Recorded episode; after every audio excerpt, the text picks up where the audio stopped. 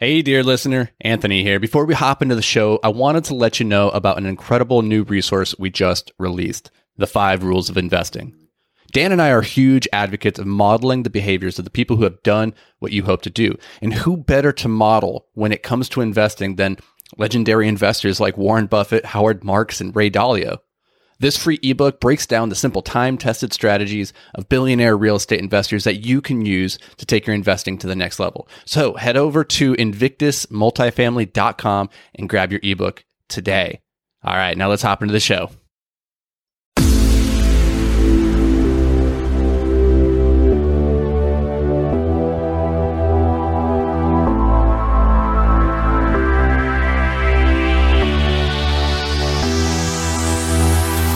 Hello and welcome to Multifamily Investing Made Simple, the podcast that's all about taking the complexity out of real estate investing so that you can take action today.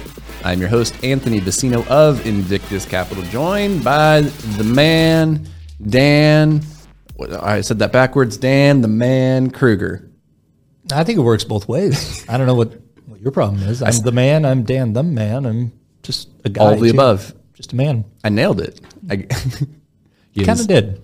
Now, for those who are listening and have never seen the video, they were like, "Well, I'm glad to finally have clarification. Dan is a, in fact a man, and he does go by the Technically, yes. he, they. Are those your Depends on the day. Depends on the day. okay. Today he is a You can pick your own for me. Use whatever you want. he's a herm today. I don't even know what that is. Yeah, we'll do, we'll dive into that on the next episode. Mm-hmm. Today, What are we doing today? What are we What are we doing here? we have no plans. Okay. We came in completely unprepared. We have no topics. I'm kidding. we do have a very important topic. Actually, it's one that we've been finding recently that uh, there's a lot of confusion about out there, and that's taxes. And it kind of sounds like it might be one of the most boring aspects of real estate, but it could be one of the most powerful aspects of it. However, that can be a little bit misinterpreted, uh, as we found out talking to a lot of investors over the years, and we've been kind of correcting them in their understanding of the tax component. So I thought we'd uh, you know unpack that today and just really talk about the tax situation and try to Yeah. simplify the concept for people. Yeah. So one of the best reasons to own real estate is the tax benefits. The, the tax treatment is fantastic. We get to use depreciation to offset gains. That's fantastic. Now let's we'll unpack that. But specifically, what we're going to talk about is taxes for limited partners in an apartment syndication. And one of the things is we hear people come to us all the time, doctors and lawyers, these high net worth and people who are earning a great income, and they're like, I heard I can invest in this deal and I can reduce my taxable liability on my ordinary income.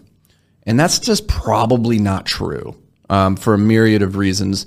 But let's let's unpack what are the benefits of passively investing in a syndication from a tax perspective for a high net worth individual, somebody who's earning a lot, and how could we structure it in a way so that you could use the depreciation and the passive losses against your ordinary income. It's not an easy hoop to jump through, but it can be done. So let's let's break it down, Dan. Yeah, I think the most important thing to realize there is that uh, a lot of people hear that oh, real estate is a great way to reduce your tax liability, right? You hear about somebody like uh, Donald Trump, right? He got a lot of press when his tax returns came out, and you got to see that he made you know millions doing The Apprentice, and then all of his uh, depreciation losses from his real estate wiped that out pretty much entirely. Um, now that is available for real estate professionals. We'll dive into what that is, but the main thing that people need to realize is uh, they need to look at a real estate syndication as a passive investor as something that is a very uh, tax efficient investment so that the money you make in that investment is going to be taxed at a very low rate. We don't want to go into details because your CPA will do that for you.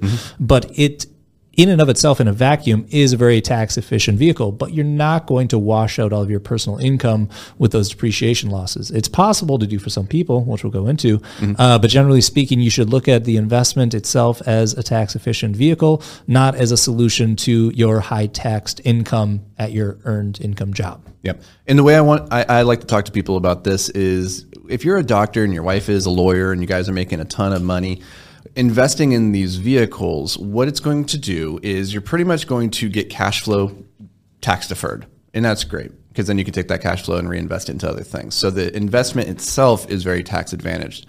But your goal is really to invest in as many of these deals as possible, get the cash flow and, and all the appreciation benefits of that. So that offsets your income from these other jobs so you can afford to work less at those other jobs. That's that's the real beauty there. Now, unless you qualify as a real estate professional or your spouse qualifies as a real estate professional, you're not going to be able to take advantage of the full breadth of tax benefits associated with real estate. But if you are a real estate professional, then the world opens up to you in a glorious way.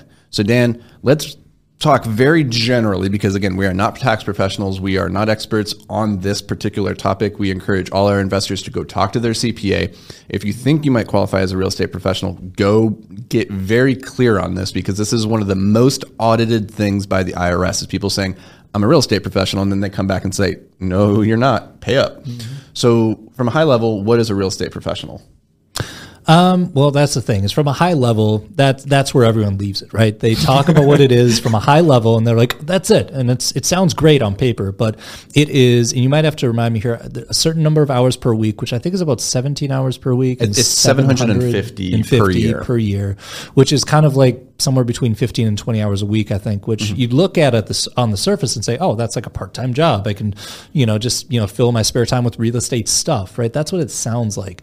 But you actually have to spend your, the majority of your working hours on uh, these types of, of deals actively, right? So you can't have a W 2 income and hit the, the number of hours per week requirement uh, you need to be doing that real estate stuff as your main thing. Mm-hmm. And you've got to be actively participating in the management of that deal.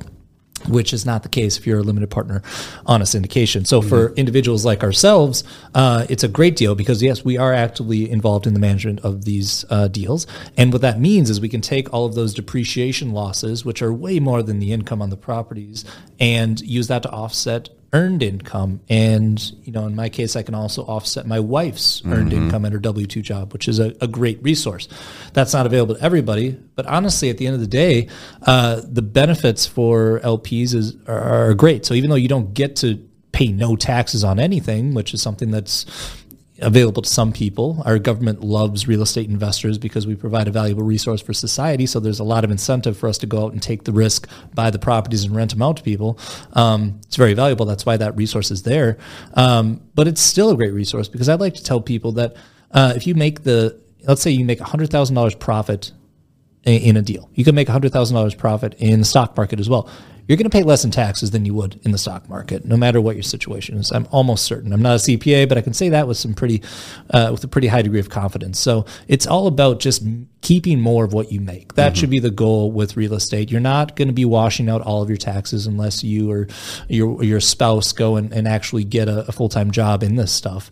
And if they do, great, then go for it. Do it. Go for it. You can go on a, uh, uh, you can have a heyday with that. Uh, but for for everybody else, just look at it as getting to keep more of the money that you make in mm-hmm. your profits, right?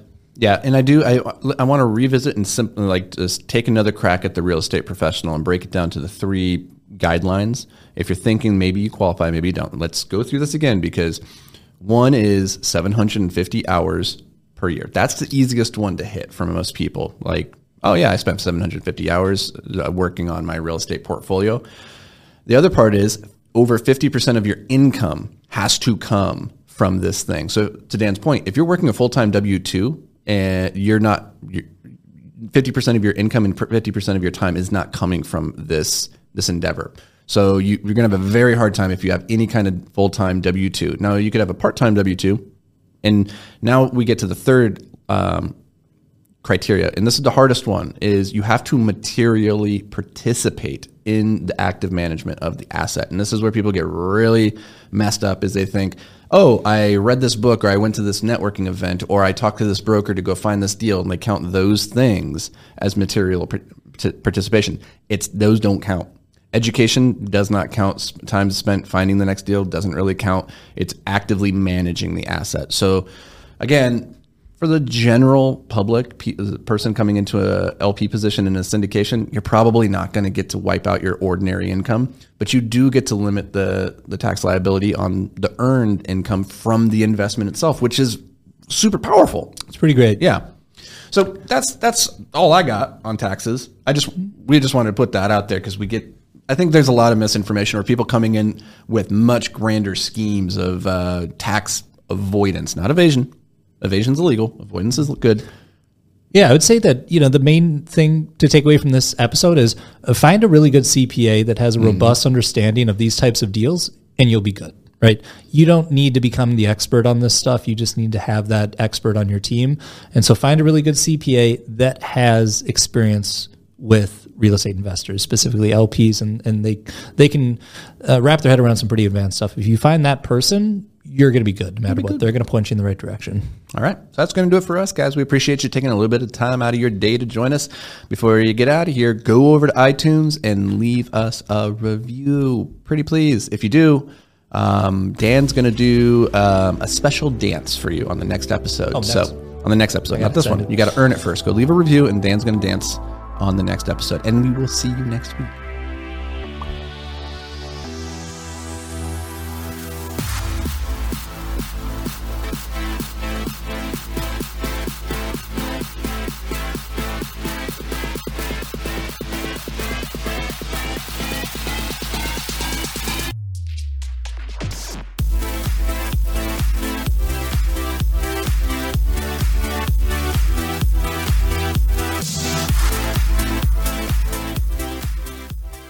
Hey, thanks for joining us for another episode of Multifamily Investing Made Simple. If you enjoyed the show, could you do us a massive favor?